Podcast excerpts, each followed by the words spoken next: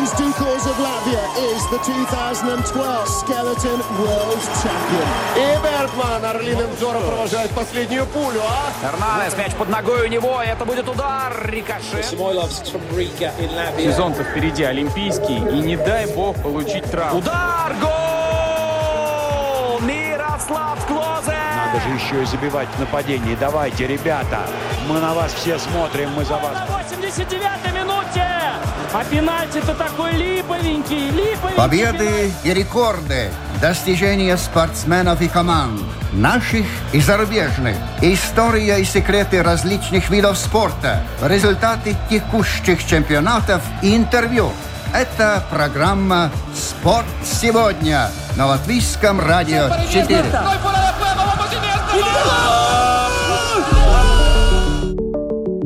Три турнира «Большого шлема» из четырех – это прекрасный результат в нынешний странный год, когда отменился практически весь спорт. Множество дополнительных условий не стали помехой для того, чтобы парижский грунт собрал сильнейших теннисистов планеты и проверил их мастерство, психологическую устойчивость и спортивный дух. А чтобы зрителю было еще интереснее, то по ходу турнира возникали сценарии, способные удовлетворить даже самого искушенного болельщика. Классика жанра в мужской сетке и совершенно неожиданная развязка в женской половине. Как вы уже догадались, в программе «Спорт сегодня» мы будем говорить о Ролан Гарос и его триумфаторах. Меня зовут Роман Антонович. Наш сегодняшний гость – теннисный эксперт Мария Никулашкина. Поехали! Прошлой осенью на итоговом турнире WTA Наоми Осака, выигравшая два первых шлема за 4 месяца, отвечала на вопрос, что позволило ей совершить прорыв – Первым вдохновением японка назвала Сирену Уильямс. Это понятно, так сказать, классика жанра. Зато второе обстоятельство повлияло на японку более непосредственно. Это была сенсационная победа ровесницы Алены Остапенко на Ролан Гарос 2017. Именно наша теннисистка была первой из молодых, кто выиграл шлем. За год, прошедший с этих слов, сыграно три шлема и 22-летняя Осака – самая старшая из их чемпионок. Победительница Australian Open Софии Кинин исполнится 22 года через месяц, а королеве Парижа Иге Швятек вообще 19 лет и 4 месяца. Да и вообще нынешний женский Ролан Гарос 2020 – это у меня просто парад ожидаемых неожиданностей. Каждый женский турнир Большого Шлема все интереснее предыдущего. Уж казалось бы, в этот раз у Ролан была явная фаворитка. Я имею в виду Симону Халеп. Она и в Америку не ездила, и на грунте готовилась, и играла, и беспроигрышная серия у нее была, и шанс стать первой ракеткой мира по итогам этого турнира. И Ролан она уже выигрывала, то есть ей никому, ни кому-то другому, ни себе ничего доказывать было не надо. Просто выходи, играй свое удовольствие, побеждай, забирай титул. Но нет ведь. Задрожала, дрогнула, проиграла с разгромным счетом. Или вот Элина Светолина тоже уже сколько лет на подходе и в полуфинал турнира Большого Шлема выходила. Но нет, ведь сыпятся, фаворитки проигрывают, а девчонки из квалификации берут свое, пользуются моментом. Вентик мне напоминает больше даже не Наоми Осаку, а Янку Андреевску, который выиграл US Open в прошлом году. Ее взлет на Ролан Гарос больше похож именно на эту историю. Вообще мне нравятся эти новые чемпионки, что Андреевску, что Швентик. Они рассуждают не так, как обычно рассуждают 19-летние девушки. То есть если раньше молодые теннисистки это были «выходи, громи всех, посылай мячи как можно сильнее и будь что будет», вот эти девушки, они э, открыто признают, что их главная сила – это психология, то есть они обе работают с психологом. И Швентик неоднократно даже по ходу этого турнира подчеркивала, что для нее главное в теннисе это ментальная составляющая, и что ее успехи это успехи ее работы с психологом. Из молодых обладательниц шлема только Осака уже преодолела спад, неизбежный после большого прорыва. Остальные либо еще не успели его испытать, либо наоборот в нем застряли. Еще момент, на который обращаешь внимание, когда столь юные дарования оказываются на вершине. Как так получается, что в данном случае польская теннисистка так быстро засверкала. Психологическая жесткость помогла Швяте провести финал так же уверенно, как она играла весь турнир. Единственным признаком нервов было то, что в середине первого сета в финале у нее пропала первая подача, и она дважды упустила брейк. Но все остальное время Ига была стальной. а играла так, что оставалось только восторгаться. Вполне вероятно, что был планомерный прогресс, но происходил он в тени прочих теннисных див. Конечно, нельзя сказать, что Швентик взялась ниоткуда.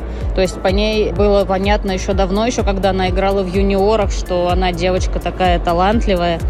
Да и турниры Большого Шлема она выиграла, Ролан Гарос в паре и Умблдон в одиночке. То есть она не вот прямо не пойми откуда свалилась. Нет. Вопрос в том, что она никогда раньше так много, так далеко не проходила. Ее лучший результат на Ролан Гарос был четвертый круг в прошлом году, и уже это было большой неожиданностью. А тут она взяла и прошла весь путь до титула. Но суть в том, что, наверное, просто это та ситуация, когда человек просто воспользовался удачным стечением обстоятельств, собственной формой хорошей, хорошей готовностью, недостаточной готовностью соперниц. И, видимо, ей очень подошли условия, которые были в Париже. Они были непростые, подходили не всем – но для нее, видимо, все оказалось, сложилось удачно. А может быть, ей помогло то, что она немножечко расслабилась от того, что ну, такой год не то, что прям сильно обязательный. Ролангарос один из последних женских турниров был.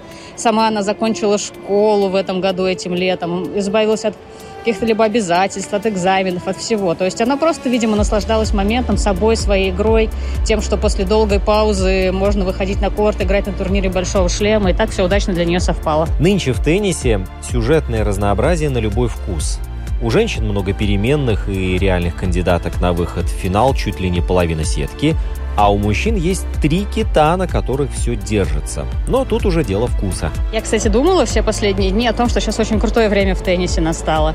Что есть, э, во-первых, вот эти вот столпы, о которых ты говоришь в мужском теннисе. Есть Надаль, есть Джокович, есть Федерер, которые борются за, друг с другом за величие, за звание самого великого в истории, за звание обладателя наибольшего количества титулов на, на больших шлемах в истории. Есть в мужском теннисе молодые игроки, ну, такие, скажем, up and coming, которые уже успели заявить о себе, уже успели выиграть кое-какие крупные турниры и навязывают борьбу лидерам все сильнее и сильнее. И в женском теннисе такое, как бы это характеризовать, э, феерия, такое количество новых многих имен – и мне кажется, для тех, кто сейчас ну, только присматривается к теннису, сейчас самое лучшее время для того, чтобы его полюбить окончательно и бесповоротно, потому что очень много сюжетных линий, есть и такие олдскульные истории, как противостояние мастодонтов, и есть новички, за которыми интересно наблюдать. В общем, сейчас, мне кажется, в теннисе вообще очень классное время для фанатов. А теперь к мужской части Ролан Гарос. То, если не он, большими буквами, он и только он – Никто, кроме него. В отличие от женской сетки, в мужской все случилось весьма закономерно. И финальный поединок, ставший уже классикой между первым и вторым номером, и вполне понятная и ожидаемая победа Надаля. Вопрос, который скорее прозвучит как восхищение. Как он это сделал? В финале Ролан Гарос Рафаэль Надаль в трех сетах победил Новака Джоковича и взял 20-й большой шлем, повторив рекорд Роджера Федерера. Надаль величайший, и это не подлежит никакому сомнению и никогда не будет подлежать никакому сомнению. 13 раз выиграть э, турнир Большого Шлема, это очень дорого стоит. И да, действительно, как он это сделал, это ну, просто потрясающе. Тут, видимо, дело в том, что ему, как и Швентик, очень подошли эти условия. То есть много говорилось о том, что если бы Ролан Гарос, как и должен был, проводился в мае, э, когда было бы более тепло, и, мяч бы летел быстрее, возможно, у Надали не было бы такого преимущества. Но учитывая то, что Ролан Гарос игрался в октябре, и э, было холодно, и Организаторы турнира поменяли мячи, они оказались более тяжелыми, чем были до этого, и все это было на руку Надалю. И поэтому он до такой степени превосходил всех. Если сравнить путь Новака и Рафы к финалу, все становится на свои места. Серб пробуксовывал, а Рафа по большому счету шел как ледокол – можно сказать, что здесь свой отпечаток и накладывает предыдущий турнир «Большого шлема», на котором первый получил своеобразный нож в спину от судейского корпуса, а другой там и вовсе не появлялся. Тот факт, что Надаль не летал в Америку, не играл на харде, не изматывал себя в Нью-Йорке длинными матчами, а целенаправленно готовился к Ролангарос, к грунту, к своему 13-му титулу, я думаю, это сыграло большую роль. А Джокович не то, чтобы он был прям очень сильно расстроен вот этим вот фактом, что его, можно сказать, выгнали с US Open. Ну, просто большее количество матчей сыграно, больше усталости накоплено, смена покрытия. Ну и потом, как бы он же, наверное, отдает себе отчет в том, что грунт не самое лучшее его покрытие. Хотя он умеет бесспорно играть на грунте, но не так хорошо, как Надаль. Один из главных теннисных сюжетов последних лет – это внимание, которое игроки стали уделять ментальной стороне игры. Многие практикуют визуализацию, например, Новак Джокович и чемпионка US Open 2012 Бьянка Андрееску, а спортивный психолог стал таким же обыденным членом команды, как тренер или физиотерапевт. Раньше к психологу обращались в основном недораскрывшие потенциал. Например, Симоне Халип и Энди Мару ментальная работа помогла не остаться без больших шлемов. А теперь ситуация в корне изменилась. И только феномен Надаля на грунте остается незыблем. Когда испанец в форме, то ему все равно на нюансы покрытия и кто находится по ту сторону сетки. Да, повторюсь, для Надаля, так, Надаль такой теннисист, что для него, казалось бы, чем хуже условия, тем лучше. Этот вязкий грунт, серое небо и тяжелые мячи в этом году оказались на руку ему. Но уверена, что если бы была погода получше, он бы тоже бы играл не намного хуже. Потому что, да, Раф и грунт, грунт и Рафа – это навсегда. А вот по команде Новака возникают вопросы. Кто все эти люди и что они делают? Например, Горан Иванишевич, мастер по подачам.